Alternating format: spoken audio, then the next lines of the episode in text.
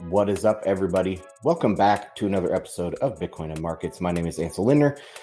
Happy Monday. Uh, hope you guys are having a good day, a good start to your week. Hope you had a productive weekend, a relaxing weekend, however you chose to spend your weekend. Um, for me, it was a little bit more productive. I'm still working on my office. Uh, behind me, as you can see, this this wall is getting close to being done, and I'm starting on the next wall. It's going to be like a raised panel wall. So we'll see how long that that should be a lot faster than doing bookshelves. That's the hard stuff. But okay, uh, so welcome to the show. Today is Monday, so I do the fundamentals report, Bitcoin fundamentals report every Monday. Uh, so we're going to go through that here today. Thank you guys for joining me. I do these live streams all the time, pretty much. Uh, Monday, Wednesday, Fridays. Mondays are usually about the fundamentals report. It sums up all the stuff that is going on in the last week up to, you know, from Monday to Monday. So you can start off your week fresh with knowing what happened over the weekend, what, uh, you know, what's the culmination of all the last week's news going into this week if you're going to pay attention to the news cycle in Bitcoin um, for this coming week. But yeah, I'm on issue 247 bitcoinandmarkets.com. You can sign up to get these free newsletters every week um, and notifications when I drop uh, different podcasts and stuff. Uh, not you won't get notifications by signing up on the website for these live streams. I'm live streaming on YouTube, Rumble, Telegram, Twitter, and Twitch. Uh, so just find me on your preferred platform. Make sure you comment, like, subscribe, share around, uh, help my content grow. I've been around in the Bitcoin space for a very long time. Never sold a scam. Have been, had very oh, nearly miraculous right calls. Uh, one of my most famous that I like to mention is that um, during the scaling conflict, the day that the user activated soft fork dropped on uh, GitHub I said this is how SegWit is going to get, you know, adopted, and that's exactly what happened. And I made that call publicly on the podcast. Um, recently, I've been extremely accurate in my macro macro calls uh, about China, about Europe, about uh, transitory inflation, about the Bitcoin price. Um, I did miss the second dump with the FTX drama last year, but uh, that was I, I consider that kind of a black swan. It was not um, that predictable. I guess you could predict that there was something else coming, but I didn't think that it was coming and it surprised me. But so that's like my one bad call in the last couple years. I've been extremely accurate on uh, China, for instance, which we'll talk about a little bit today, Europe, and other things, including Bitcoin. So um, I have my degree in economics. I have uh, a half of a career, pretty much a former life in the military, dealing with intelligence and mission planning and execution and stuff. And so, uh, I that world like th- this over the weekend with the Russian stuff going on, uh, I don't have you know cutting edge knowledge of what exactly is going on, but I kind of understand how uh, military people think uh, and how kind of battles go and your mind state and different types of techniques in warfare. So um, I have at least a good background in that. So I, anyway, so I use that background to evaluate things, but I also evaluate the Russian situation from a geopolitical perspective with my uh, degree in economics and my long time uh, history now in Bitcoin. I just tie all that together, and I think I have a very unique perspective in Bitcoin really one of the most unique perspective. Most Bitcoin content creators out there, I mean, I like them. Most of them are nice guys, but a lot of them are cookie cutter. You're going to get the same sort of stuff from guy A as guy B. But when you listen to this show and we listen to my content, I I'm a contrarian. I like to push the envelope on a lot of different things. And so yeah, this one of the most unique content creators out there in Bitcoin. Appreciate everyone who supports over on bitcoinandmarkets.com. You can become a paid member to support my work. Okay, let's get into the fundamentals report. Let me zoom in. This was a great meme. It was shared by Adam Back this time around, but this is a very old meme in Bitcoin, and I thought it was appropriate for this week. So, okay, up front, I have a snapshot in Bitcoin. Let me just double check my settings, make sure I'm going out everywhere. All right. Looks everything looks to be good. All right, snapshot on Bitcoin. Weekly trend is we're trying to extend the new highs. We did set a new high this last week in price by very tiny amount. We're trying to extend that. Um, that's what I would call a weekly trend. This top portion is not scientific, like I say every time. It's just how I'm viewing the space right now. The media sentiment is slightly positive. It's actually turning itself around. We had people like Nassim Taleb go onto CNBC and uh, he was bashing on Bitcoin. Even the hosts were pushing back on him on his stupid ideas. It didn't get any play whatsoever. I think that was a, a pretty big sign. Also, a lot of people are talking about this BlackRock ETF that have nothing to do with Bitcoin. I saw another CNBC uh, piece, you know, just like a two minute clip where they were like, something's going on here. We don't know the full story. Why would BlackRock do this? This is BlackRock. This is a big name. And these are people not into Bitcoin that they probably would be poo pooing on Bitcoin any other day of the week. But now Black, uh, BlackRock files for this ETF, and everybody's saying something's going on here. Um, and what do you do when you have a little bit of uncertainty? Maybe the Bitcoin price is going to pop. You might diversify into Bitcoin a little bit and add some demand. So, anyway, network traffic is high. We'll cover some charts about that. Mining industry, however, is still strong. Um, there was some news out of the mining industry, once again proving Bitcoin's value uh, to the um, to the grid. So you can pull your hash rate down when the grid has stress, and we'll cover that story coming up here in a second. Price section, thirty thousand thirty nine. When I wrote this, let's check out the price right here, and we have 30,078 right now, coming down three days of uh, kind of consolidation here. On Friday, I put out the Market Pro newsletter, which is my professional tier for price uh, on the website.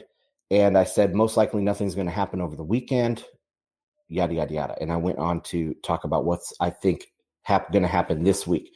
So if you guys want more price analysis, you got to go to the website and sign up. Okay, let's get back to the report. Market cap 683 billion sorry, 583 billion, uh, still over that $1 trillion mark, and it's going to be going higher. Satoshi's 33.27 per dollar, and one finney is exactly $3. See, that's why I like this finney denomination because when we pass things like a $30,000 round number, that finney is $3.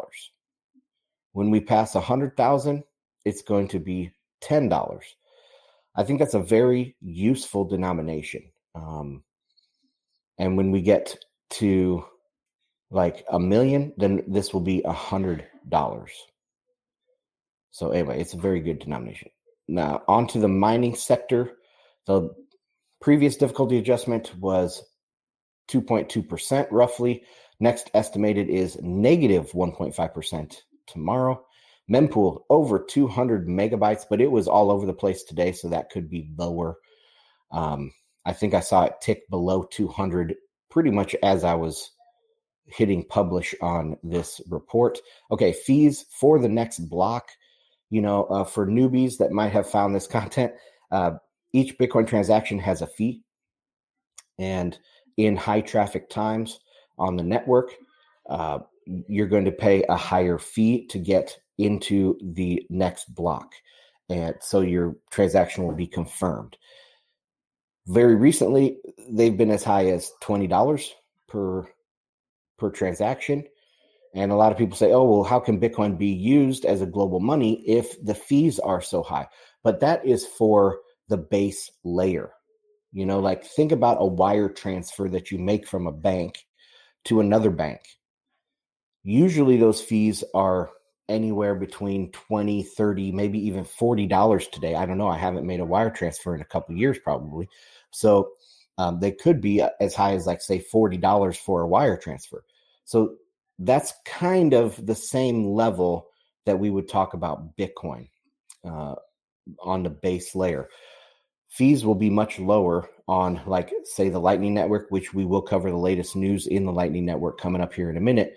Um, that is an abstraction from the base layer, but you're still using Bitcoin. Um, and then there are all sorts of other layer twos. Like they, one that I've been learning more about is a new one called Ark. There's also Liquid, uh, which is a side chain, and I'm I'm a supporter of Liquid almost more than Lightning. I think Liquid almost has a brighter future than Lightning uh, for the world, but there's all sorts of ways to uh, abstract away from the Bitcoin base layer still using Bitcoin, just not paying the fees and all that stuff. The base layer is going to be used for these big transactions where a million dollar transaction, you don't care if you pay a 20, even a $200 fee, really. Okay, median fee that that's if you want to wait for like 30 minutes or so is around 59 cents. Lightning Network. So this is the first week that we both of these stats have gone up together. The capacity continues to go up 54 85 for the capacity. How much does that come out to be in dollars? 30 over a hundred million dollars. Anyway, it's it's a lot. And that went up by 0.3% this week. Channels, which had been coming down ever since the high fee period time that I was talking about just a second ago, they uh, ticked up a little bit this week, adding 144 channels, but really that's nothing in the grand scheme of things. This needs to be a lot higher for Lightning to become a significant player. I'm talking like we need a million channels or more. I mean, obviously, if everybody's on Lightning, which I don't think everybody will be on Lightning because you need on chain transactions just to open up the channels. So, not everyone's going to be on Lightning, but you, I could see, say, 100 million people on Lightning. And in that case, you're going to need multiple channels per person. So you're talking, you know, maybe 500 million channels. And we're still talking peanuts here at 69,000. Okay. Then I have, in case you missed it, some of the stuff that I did last week, including FedWatch. It was a very good episode with Nolan Bauerle. So check out the Bitcoin Magazine podcast feed if you want to listen to that podcast version, or you can go onto their um, YouTube channel and find that, or obviously just click my link. I have the, the YouTube linked in there. Okay, headlines for Bitcoin. Binance and Coinbase have completely left the Bitcoin news cycle. I really haven't heard too much at all this last week about Binance and Coinbase. Binance is kind of playing it low key. I did see some stuff about them adding Lightning Network. And of course, when you talk about Binance nowadays, you have to mention what's going on with them. Uh, Coinbase the stuff I've heard about Coinbase has really been positive, actually. I saw their stock was starting to bottom and had some bullish divergence on their stock. So I think that the bottom for their share price might be in for Coinbase, not investment advice. But uh, they also are mentioned as the custodian for BlackRock's ETF. So that is a kind of vote of confidence for Coinbase. But of course, it's a Bitcoin only ETF. And Coinbase wouldn't have been in any of this trouble if they would have just stayed Bitcoin only the whole time.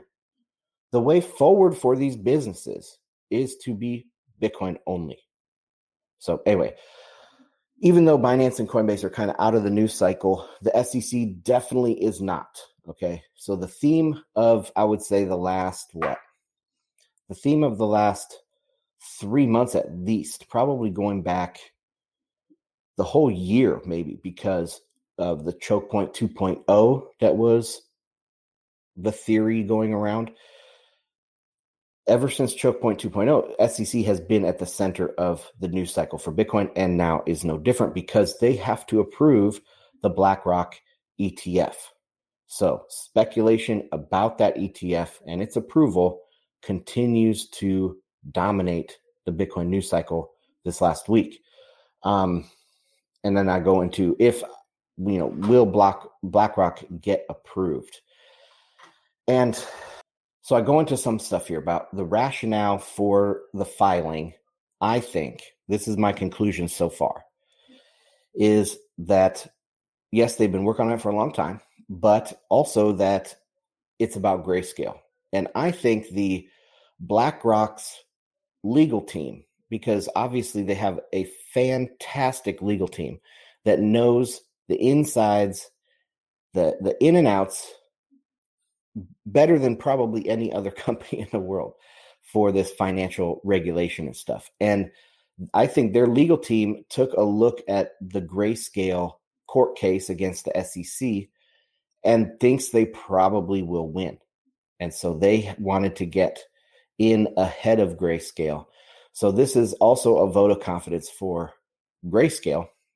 And of course, the BlackRock filing, that's uh, that's a good sign for them too. So I've seen some experts recently. I shared it with Telegram. Uh, guys that are watching on other platforms where I hang out most of the day is on the Telegram channel with my guys over there. We have some good back and forth. We post about everything from uh, geopolitics to Bitcoin and macro, everything, demography, all that. So check out the Telegram t.me forward slash Bitcoin and markets. But okay, so I saw some experts saying that black they think BlackRock is about 50-50 because I'm not an ETF expert. Okay. I'm not going to pretend to be an ETF expert. I, I would consider myself a Bitcoin expert. But this ETF thing, you know, I have been fooled in the past. I really did think that the Winklevi twins, you know, I put it at very likely that the Winklevoss twins would actually get approved way back in 2016, I think it was. Um, of course, I was wrong about that. but, uh, you know, I think this is definitely the best chance that they've had to get this approved. But even the experts that are in there are saying 50 50. But by August, so if there's a delay, because the way the ETF, eh, the way this works is the SEC has uh, they haven't even like really processed the filing yet, from my understanding. They have a week or two to process the filing and then uh, assign the date. And the date will be 45 days out from the day that they have processed it. Okay, so they have 45 days. Now, they can at that time delay, deny, or approve and I think it goes out to 45 days. And I think the third one might be like 90 days. And then the fourth delay is 60 days, and that's it. That's all they can delay. It comes out to be like 240 days that they can delay. But what these this these experts are saying, and they're mostly experts from like Bloomberg, the ETF guys over there on at Bloomberg, they're saying that if it doesn't get approved in that first 45 day chunk, it probably will will not be approved. So they're giving it a 50-50 chance of being approved by August. That timing is extremely interesting because I've been talking about end of Q3 this year since end of Q3 last year basically. And for this to come out and then align with getting close, I mean obviously end of September is the end of Q3, but August is getting close, you know, and if this could be approved and really shoot that price up into the end of Q3, then whatever type of problems we have around the end of Q3 might put a halt on the Bitcoin rally. You know, that's the kind of uh, timing that I'm looking at for this. But it's very interesting that it's August. So, anyway, then the plot also thickened this last week. I talked about this on Friday the SEC approved a 2x leveraged Bitcoin futures ETF. So the SEC has bypassed a spot or physical ETF, but approves an ETF that's based on a derivative of a derivative. So it's not just a Bitcoin futures ETF, it's a 2x levered Bitcoin futures ETF, but they still don't have a spot ETF. That just seems so backwards to me. So the leverage ETF development is logically out of order and makes very little sense unless it is a formality to approve leverage versions of ETFs. There again, I'm not an expert. So once you have the futures ETF, I wonder if it's almost like a rubber stamp to get the leveraged ETF as well. If that is the case, it makes more sense. But still, what's whole, what's the whole? There is no like logical holdup for a spot. Like if the if the rationale is that there it's there's too much wash trading, there's too much manipulation of the price, well, that's going to affect the futures exchange too, right? So what is what I don't understand the the holdup here, and it just seems very backwards, especially this two x leverage uh, product. Really, just highlights this kind of out of order that they're doing. So anyway, okay, I think you have to put the BlackRock filing in the context of Bitcoin not going away after 2022. Bitcoin, oh sorry, after even after 2022, Bitcoin was rallying. Its perceived competition or substitutes are being wiped out. Multiple other jurisdictions have ETF products, which I didn't include a link to that, but um, HSBC has just approved Bitcoin ETF, but it's based off of US Bitcoin futures. So that's a, a whole nother thing. But Canada has a spot ETF. I think one of the Scandinavian countries has a spot ETF as well. So there are other jurisdictions that have these exact products. Hold on, I had to yell at my dog. Just a second. All right. Sorry about that. My daughter is just sitting there not doing anything, letting the dog bark. Okay, I think you have to put the Bitcoin. I, I said that. So miners are pub are traded publicly, which is a new thing too. I mean, the whole Bitcoin ecosystem is not going away. So there will eventually be a US ETF. And that has to be an issue. You have to deal with that issue. So now you have this context where Bitcoin is not going away. It's rallying. It's the ecosystem's being built out. It's getting much more professional. There's just more to it. There's more beef, right? And you they they have to address this issue. Who else but BlackRock can force this issue? I I just think that this is so pivotal that it's BlackRock of all people that it that it's going to have to be denied in this whole context. It's crazy. Okay. I'll add one more thing to the analysis. Yes, price jumped 15% last week, but that was not outside of normal Bitcoin volatility. I am not convinced that insiders know if this will be approved. If they did, 15% would be small potatoes or small peanuts. So yeah, it shouldn't have just pumped 15%. It should have pumped 50% if they that was a done deal, right? So I don't think it's a done deal. There is some uncertainty here, but all this being said, it's just it's almost like the story could not be written any better for an approval, you know? If this doesn't get approved, we might never see a Bitcoin spot ETF, at least for the next five, ten years. So anyway, um, I really hate trying to guess what the SEC would do because they've let me down so many times in the past. I'm sticking with my original 90% likelihood. That's what I think. I think it's 90% that it will be approved. Okay, let's move on from the BlackRock stuff. Uh, lots of headlines about CBDCs and globalist coping. So I linked to a bunch of stories here. I covered some of them last week. IMF capitulates on Bitcoin bans, says they're not effective. ECB official labels crypto as deleterious with no societal benefits in scathing speech. And I would love to read through that speech on another episode, like I was telling Telegram before this, uh, but you know, no time to do that on this episode. BIS annual economic report came out about their unified ledger, and I did go through some of those uh, on another show. And Deutsche Bank applies for digital asset custody uh, license in Germany. So lots of stuff happening. But what I point out here is the messaging is odd to me a little bit. You know, it doesn't quite fit together. The powers that be don't seem to have a clear strategy on Bitcoin anymore. BlackRock, Bitcoin ETF, Powell, um, well, let me just read through this.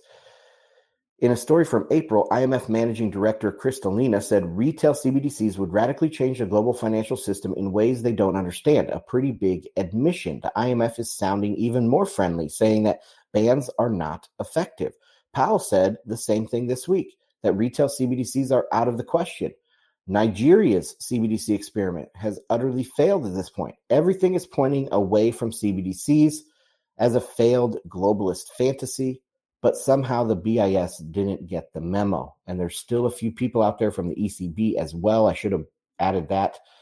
Um, so this is a fragmented message here. I think there's a lot of different stakeholders going a lot of different directions on this. The Nigeria failure, I really put a wrench in their CBDC fantasy. I think it did. And I think we might even start, you know, the CBDC thing will go out of the headlines, I think. It's almost over. And once you don't have a CBDC to talk about, you know, then that brings these people back to Bitcoin. I mean, they have to uh, address Bitcoin. They have to talk about Bitcoin. If a CBDC isn't going to work, they ha- they are forced then to start discussing Bitcoin in the relation of a CBDC, but as a non central bank digital currency, right? It's very, very good for the messaging of Bitcoin, very bad for the messaging of Chartalist, MMT, Statist. You know, it kind of shifts the whole narrative. All right, let's get into the next story here. HSBC rolls out cryptocurrency services in Hong Kong report. Again, cryptocurrency, it's kind of a made up term, guys. It's Bitcoin and crypto, not cryptocurrency. So, uh, HSBC, the largest bank in Hong Kong, today allows its customers to buy and sell Bitcoin and Ethereum ETFs listed on the Hong Kong Exchange and is also the first bank in Hong Kong to allow it. The move will expand local users' exposure to cryptocurrencies in Hong Kong. And like I said there a second ago, these are futures based ETFs so it won't affect spot demand directly. However, this is an interesting sign that there is competition brewing for Bitcoin related products. Okay, another story. I did also post this in Telegram. So these are the type of stories that I post in there. You guys really should get in there and participate. It's it's a, a growing community, and I mean, there's a lot of hot takes. So okay, uh, Tether documents reveal Coinbase's fruitless two-year pursuit. So what did so little background on this that there's all these tether haters out there and they wanted to, to show that tether was insolvent for years and i think there was a little bit of usdc and circle behind that maybe some in collusion with uh, with the new york dfs department of financial services there was they really wanted to show that Tether was insolvent. But now they have the documents after two years of doing this. And it's been more than that that they've been fudded on around the industry. But uh, here we go. So, what did the documents reveal? Simply put, Tether was accurate about their holdings. The files showed that Tether had held billions of dollars in commercial paper issued by various inter- international financial institutions and maintained funds in numerous banks worldwide. It also detailed the company's know your customer protocols and other regulatory compliance procedures. Now, this is interesting. Numerous banks worldwide. That was one of my reasons for saying that Tether didn't want to share this information in the first place because they could, uh, the you know New York Department of Financial Services or even um, other government agencies for the federal government could apply pressure to these banks to drop tether, right? And so they could chase tether down, chase them out by simply applying pressure. So they wanted to keep it secret. That's one reason why they couldn't get a full audit. But okay, um, many expected dramatic revelations, financial impropriety, or at least some disclosed, undisclosed issues. Instead, the documents validated Tether's long standing claims of being fully backed by reserves. So Tether haters are wrecked. And there's another one we were right about. Okay, macro headlines. European business activity slows in June as higher interest rates begin to bite. Europe is clearly in recession. Uh, sorry, Europe is already in recession from Q4 and Q1. Q4 last year, Q1 of this year, and things keep getting worse. It is not likely that they will be able to get out of this economic decline with the current anti human policies they have strangling their economies. And I'm talking about energy, I'm talking about sanctions, I'm talking about globalist, uh, globalist policies, um, socialist policies, you know, uh, all that kind of stuff. They are not going to be able to get out of their economic decline. They're going to continue, it's going to continue getting worse and worse. Maybe they will return to a normal of zero growth. But the trend is clear. You know, think about after the great financial crisis, the Europe had the the sovereign debt crisis or whatever, the European debt crisis. And that lasted for years. And they had austerity in the pigs. And imagine all of Europe on austerity. So the U.S. had its great financial crisis. It came out. It was growing at two two percent a year. So, but Europe suffered much longer. They suffered a longer decline since the great financial crisis, and in this period, they're going to suffer much worse, a much longer decline than the United States in this crisis too. So the post GFC normal, which I've been talking about for a long time, of low growth and low inflation, for the U.S. it's you know around two percent um, with some financial plumbing issues and things like that. But for Europe, the post GFC normal is like sovereign debt crisis. That's the post GFC normal for them. So that's what they're returning to. And, um, you know, we, this is what we're seeing right now. Things are getting worse and worse over there in Europe. Okay, what about China? So China's economy is also faltering. The CCP is already going to major lengths to prop up their failing economy.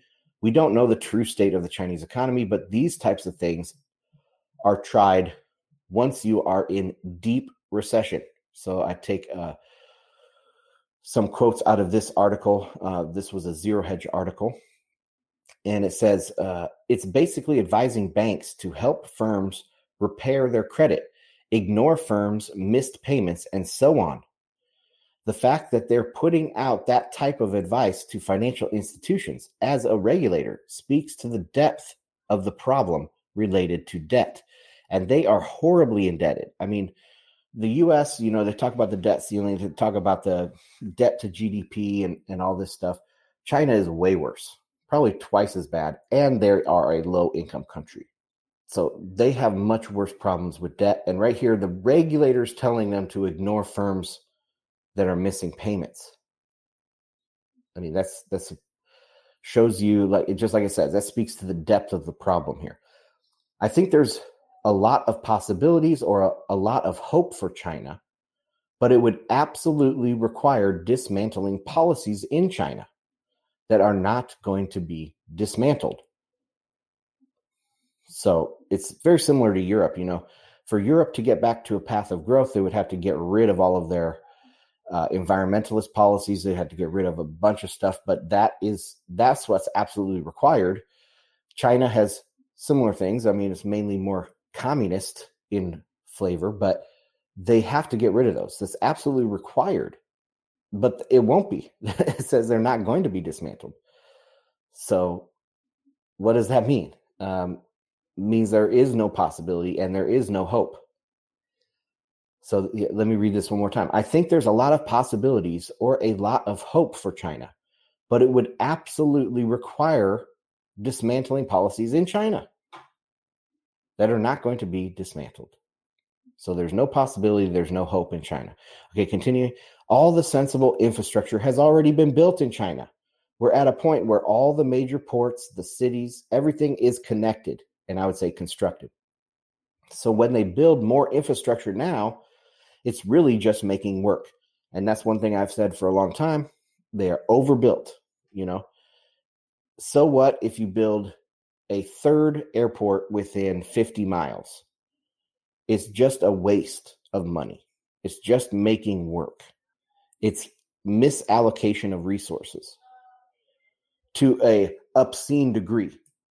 You know, in the past, at least when you did those centrally planned type of infrastructure projects, they were highly productive. You know, like I always talk about, the first kind of uses of debt are usually productive. And if you're in a very poor country, you have a lot of room to go into debt, and that debt will be productive.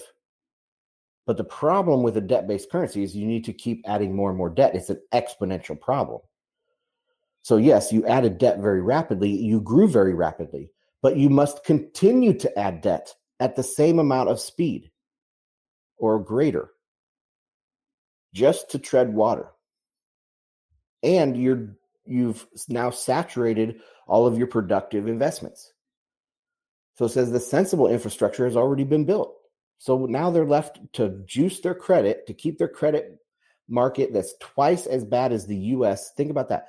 The US debt to GDP, it's twice as bad in China. The only way they can service it or the, they can keep the bubble going is by doing worthless, gigantic, worthless infrastructure projects. It's not going to stay together. Okay, uh, you're just creating jobs, paying for it out of the public revenues, and it's not necessarily yielding any sort of significant GDP advantage. And this is another I told you so. Exactly what's uh, they're starting to see over there. The CCP is ignoring debt problems outright while building negative economic value projects. All right. Another story here out of China as well is about some commentators. This is a Reuters story, but um, there's some commentators that are starting to call this obvious connection or comparison between Japan and China. Japan 1990 and China today. And I've been making this comparison for years, probably four or five years. So, um, I said it years ago that the Chinese miracle is just like the Japanese miracle. It's built off massive amounts of debt to become a major exporter. The big difference between them is that Japan became wealthy before the crash. China is still a poor country. They're poor and communist. So, yeah, it's financially it's the same, but politically and I would say as an economic model, it's it's different because Japan got wealthy. China never got wealthy.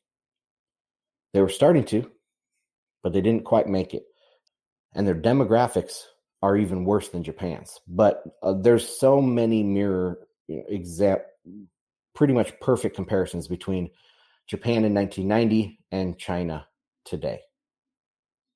All right. So this is a quote from this Reuters article.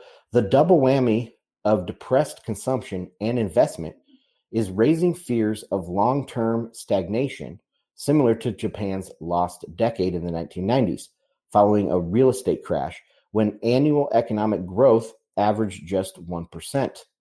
Beijing has tighter administrative controls, and it can probably avoid a sudden property price correction or messy bursting of debt bubbles. Yet, without action, China risks slowly slipping into the same outcome. And I think it's worse because China is a authoritarian communist regime. I think you you should mix Japan with North Korea, and that is what China is going to morph into. That's not a large, powerful player on the, the global scene. And that's if the CCP survives.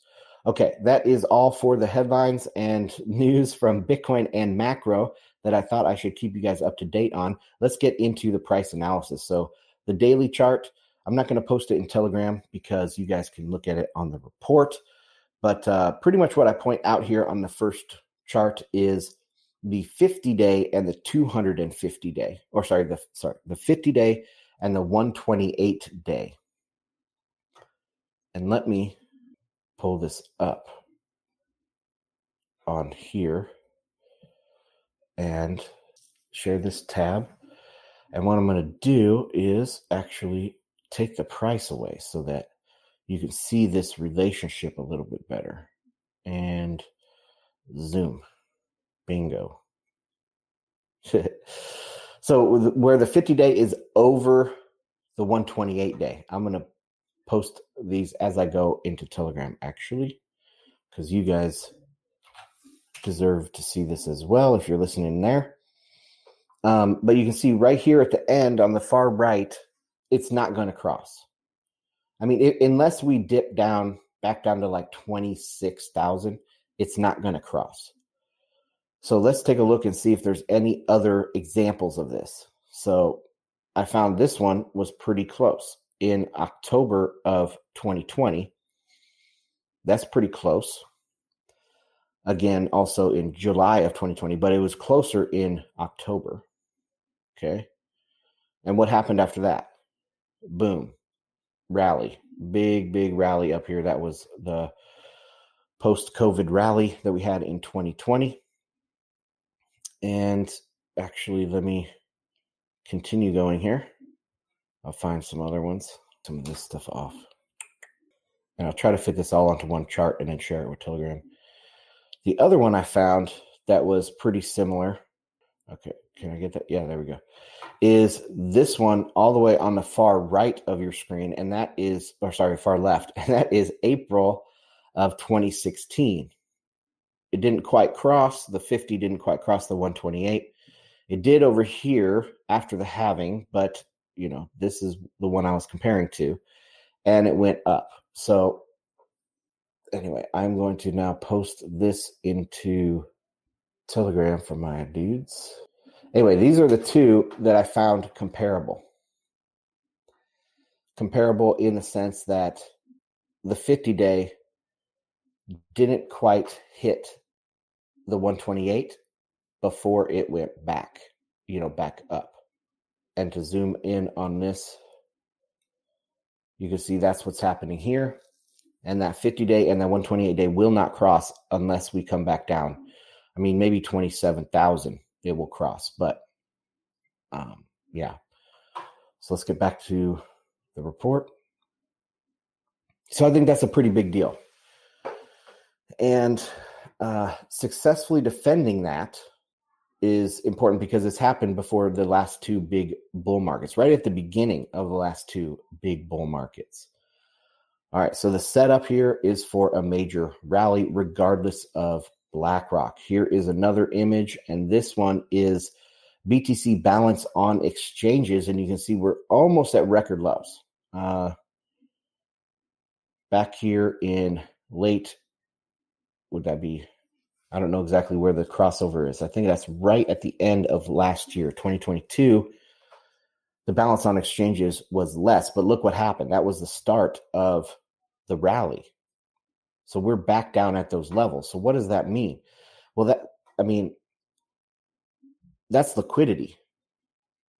Price movements will be violent. So if there's not a lot of liquidity out there, any amount of market buying pressure or selling pressure is going to move the price a lot.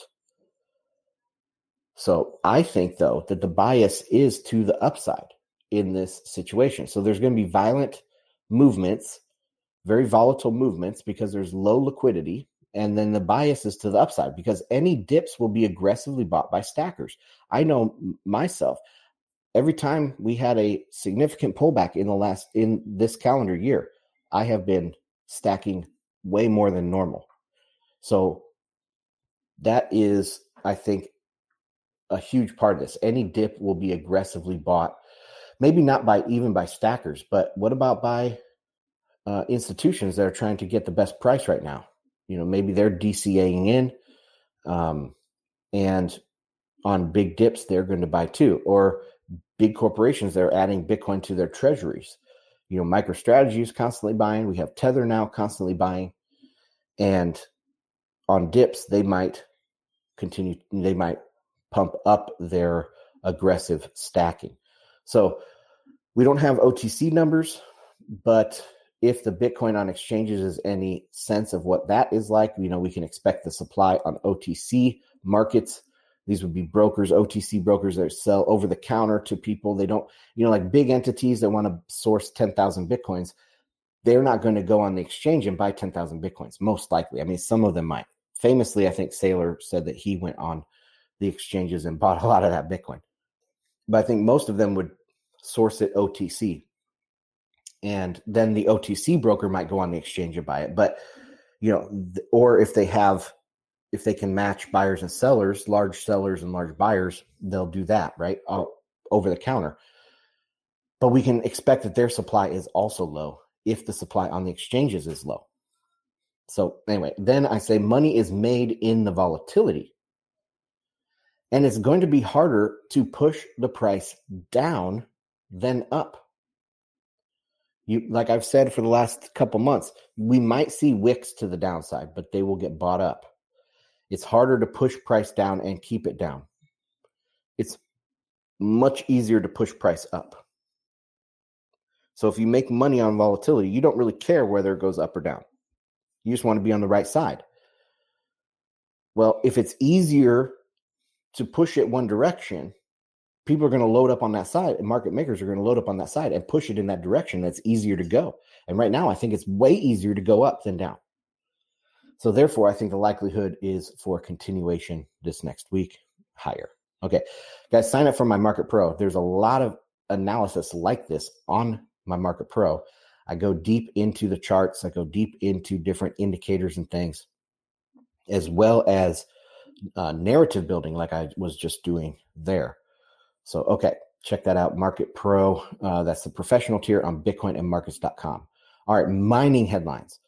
Mining headlines. Uh, this was a funny story. So, there's a Brooklyn bathhouse. I don't know if the name of it is bathhouse, but it's a Brooklyn bathhouse and it's kind of reminded me in the pictures of John Wick, you know, where the Russians were that one son that he was also the character on Game of Thrones.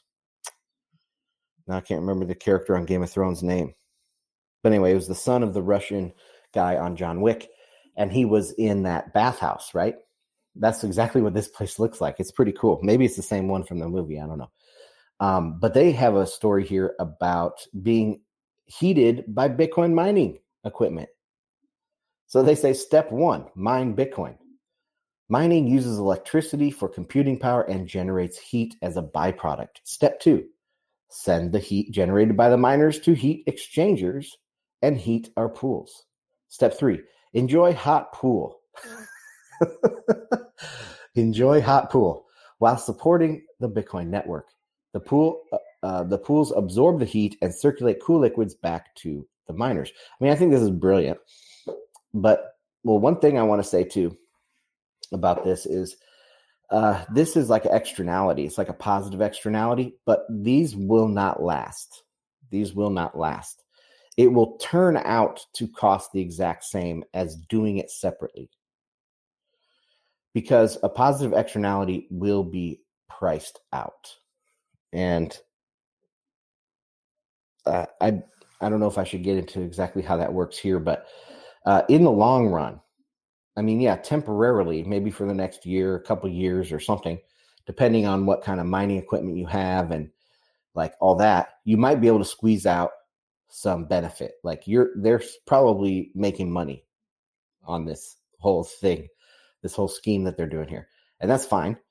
But eventually, that will be priced out. You know, the positive externalities will be sucked up by the market and this will be equally as expensive as heating them separately and mining separately. So, um, I, I just leave it there. So anyway, I say that this story probably was only big in our little corner of the internet. There were a few NPC responses like, "This makes me like bathhouse less." uh, but the co-founder Jason Goodman he has a great response. Okay. So he said, in, like he breaks it down for the NPCs, trying to point out why this is so so beneficial. So instead of using electricity for an electric pool heater, we use electricity to run the miners. The net result is that we are essentially energy neutral because we are powering the miners with the energy we already needed to purchase to heat our pools.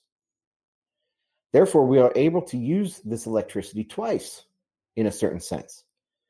We are able to recover a lot of our energy costs while supporting the Bitcoin network and nerding out on a fun engineering project. So I thought that was a great response. Next Bitcoin mining story here is Bitcoin miners went dark as Texas power grid teeters on brink.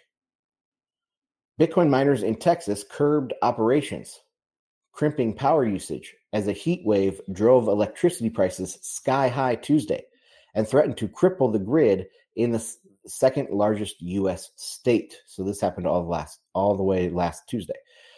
Quote: Prices were elevated, and the nature of the incentive programs available to all ERCOT citizens. So this is all Texas. This is uh, something of Texas. Uh, so all Texas citizens can do this if they want to and get the incentive program, not just Bitcoin miners uh, resulted in most or all large flexible loads being off. So, not just Bitcoin, but probably some factories took part in this as well because they have this incentive program. Um, Texas was per- perilously close to a power crisis Tuesday evening as demand spiked and available supplies dipped as solar output fell with the setting sun. At one point, spare electricity supplies shrank to just 2% of overall capacity. I love that they put this in there, that it was because the solar output being intermittent that caused this crisis. It's a very important line. Okay, quote, it appears most Bitcoin sites appeared to have dropped virtually all their load. Oh, God. Uh, what a funny statement. But yes, that is a great work by the Texas miners showing that Bitcoin is super, super beneficial to all power grids, especially if they want to use this crazy, crazy intermittent power source. You have to have something to balance the power. And Bitcoin, yes, it says that everyone can take part. And I said maybe some factories did this as well, but Bitcoin is the most uh, flexible for this type of work. And yeah, I think it's great. Next mining story. CleanSpark acquires two Bitcoin mining facilities for 9.3 million.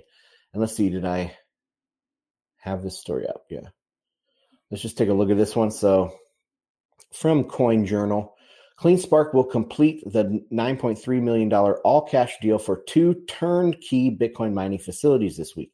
The facilities in Dalton, Georgia will host 6,000 Antminers. Okay. CleanSpark CEO Zach Bradford says, Oh, what did I click? Sorry about that. CleanSpark CEO Zach Bradford says the deals put the miners on track to reach its year end hash rate goal of 16 exahash. All right. So, pretty cool. What do I say about this? Back to the report. I found the story interesting because they bought these two existing mining facilities in Georgia for a medium sum. So these were already existing mining facilities where they could put it sounded about 3000 rigs each so they're not small but they're not huge and it's a medium amount of money 9 million dollars i mean it sounds like a lot to most people but this is a tiny investment for these big companies now. I saw multiple other announcements uh, talking about double digit, even triple digit uh, investments by Bitcoin mining companies. So this nine million dollar investment is a relatively medium sum for them, or small sum even. Um, each facility appears to host about 3,000 machines. As many more of these medium sized facilities get set up all over the world, mining companies could trade them to get more jurisdictional arbitrage, power source diversification, etc. So yeah, it's it's um I think it's kind of interesting to think not just that the mining equipment can be commodified, right? Like an S9 or S19 or whatever they're using. That the mod the the equipment has been talked about as being commodified. But the facilities as well so these are relatively small facilities. They're medium sized, I would say. And um, the facility themselves can be commodified. I think that's truly interesting because let's say you are uh, starting up a Bitcoin company and you have a lot of stuff in Texas, but you want to diversify a little bit. So you're going to buy these off, you know, these turnkey Bitcoin mining commodified facilities in other jurisdictions to uh, to hedge your risk. And you could do that internationally as well. Like think about different things set up in Kazakhstan, different things set up uh, in South America, you know, with volcano mining or whatever, hydro in, Ch- in Chile. You could set up these different um, mining centers and they would be a commodity themselves. And you could just swap out the ownership. And different companies would have different strategies. Like some might not want to do that. Some might want to be more less geographically distributed. Some might want to be more geographically distributed. Some might have a like let's say you are a uh, Brazilian miner and you have certain regulations that you have to follow with your public miner, so you're tr- publicly traded, and you have certain regulations that you have to follow within your country uh, differently than other Bitcoin miners say that if you're a public company in the US or a public company in Europe or something, you might have different types of rules that you have to follow. And these facilities could be commodified and, and traded. Anyway, I thought this was kind of interesting. Got my gears going. You can tell, obviously, um, that it did that. So I thought it was a cool story. Let's take a look at the hash rate and difficulty. So hash rate has dipped this week with the Texas miners coming offline. And let me pull up this chart. You can see this is from SEPA. And this week we saw a dip in the hash rate. And we have difficulty coming up tomorrow. It's probably going to be a decline. But a lot of this was from um, possibly from the disruption there in Texas. Not all of it, but I would probably probably most of it because with the price going up, there there shouldn't be a reason for the hash rate to come down other than things like Texas.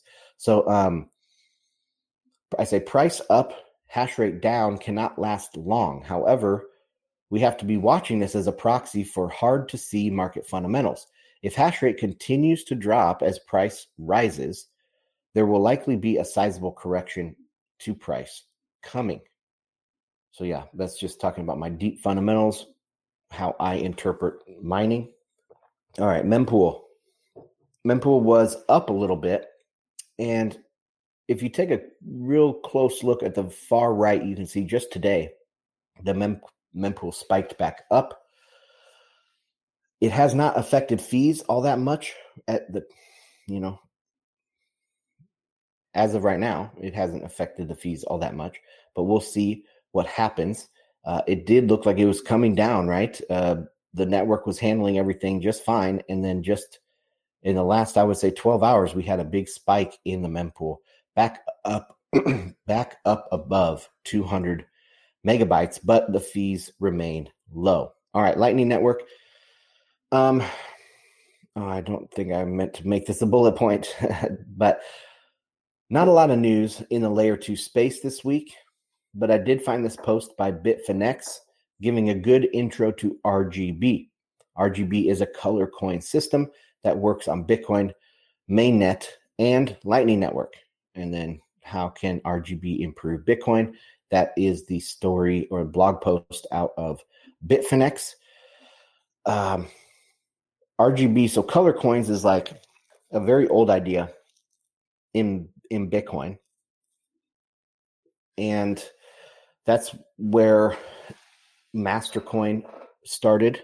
Mastercoin was supposed to be like a color coin type implementation, and then you had Omni. It kind of morphed into Omni, and Omni is where Tether had a home for a long time. Uh, but this was also like pre Vitalik. And then when Vitalik came in, he was all obsessed with color coins and Mastercoin. And then he decided to start his own thing. So that's why he started Ethereum. But color coins were definitely the, on Bitcoin first. They were these like NFTs basically on Bitcoin, or they didn't have to necessarily be NFTs. They could also be complete and just new tokens. Um, so you could do a whole issue of altcoins as color coins uh, if you wanted to. But anyway, that whole idea started on Bitcoin, and it didn't work in the economics of it, and so it never really got going. And that's why they had went over and did all these altcoins because they could kind of go away from Bitcoiners and spin their false claims in a whole different space, kind of separated from Bitcoiners, but it's it's been as economically invalid as the very first days of color coins. But anyway, so RGB is an interesting protocol. It's it's fun. It's also destroying the altcoin narrative that you can't do this on Bitcoin, that Bitcoin is old tech. I mean, the thing about this is for people that are still listening to this, if you are new to Bitcoin, uh, RGB is, um, and I totally lost my train of thought there. Where, where, where was I? I'm personally not a fan of color coins and RGB or RGB. Anyway, so this is interesting. I try to keep up to date on layer twos. Oh, that was it. Okay, I try to keep up to date with layer twos.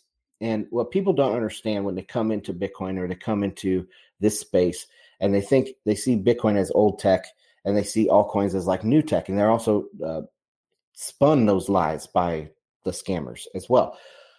But see, Bitcoin is Bitcoin did one thing and changed the world, and that was to create digital scarcity and distributed consensus to protect that digital scarcity. And so that is uh, the special thing about Bitcoin. You can build on top of it though just like this RGB. You can you could have done NFTs on Bitcoin the whole time. You could have done all these altcoin narratives on Bitcoin the whole time. You can do Lightning Network. You can have side chains. You can have this Ark. There is the high tech stuff is happening on Bitcoin, but it's layer two. And the difference between layer two Bitcoin and layer one scam over here, any other scam in the space, is that you don't print money. You're using the same monetary unit. And that is not able to work for altcoins. They have all this stuff, also, all this kind of uh, pseudo academic work on like tokenomics and cryptonomics, where print they they give an excuse to printing tokens by saying that they're messing with the incentives. You know, they're they they found a way to hack the incentives of the free market to make those those incentives work for you so that you can make things that are uneconomic and stupid everywhere else be economic and not stupid. But of course that's that's wrong. Um, it's just an excuse to print money. That's what all of these things are. So yeah, um, for the newbies that are still listening, uh, I try to keep up to date on layer two. I'll probably make this a layer two section instead of just Lightning Network. But I thought this was an interesting story. Okay, that is it for today, guys. Check out bitcoinandmarkets.com. Thank you so much for joining me. Check out the Telegram, t.me forward slash Bitcoin and Markets. I am live streaming on YouTube and Rumble and everything. So, guys, like, share, subscribe. Make sure you comment down below. Tell me uh, what story was your favorite for, for the week and if you would have included anything different on this. And feedback. Feedback is always welcome for my shows. So I appreciate everybody that watches and supports. And I'll see you on the next one. Bye.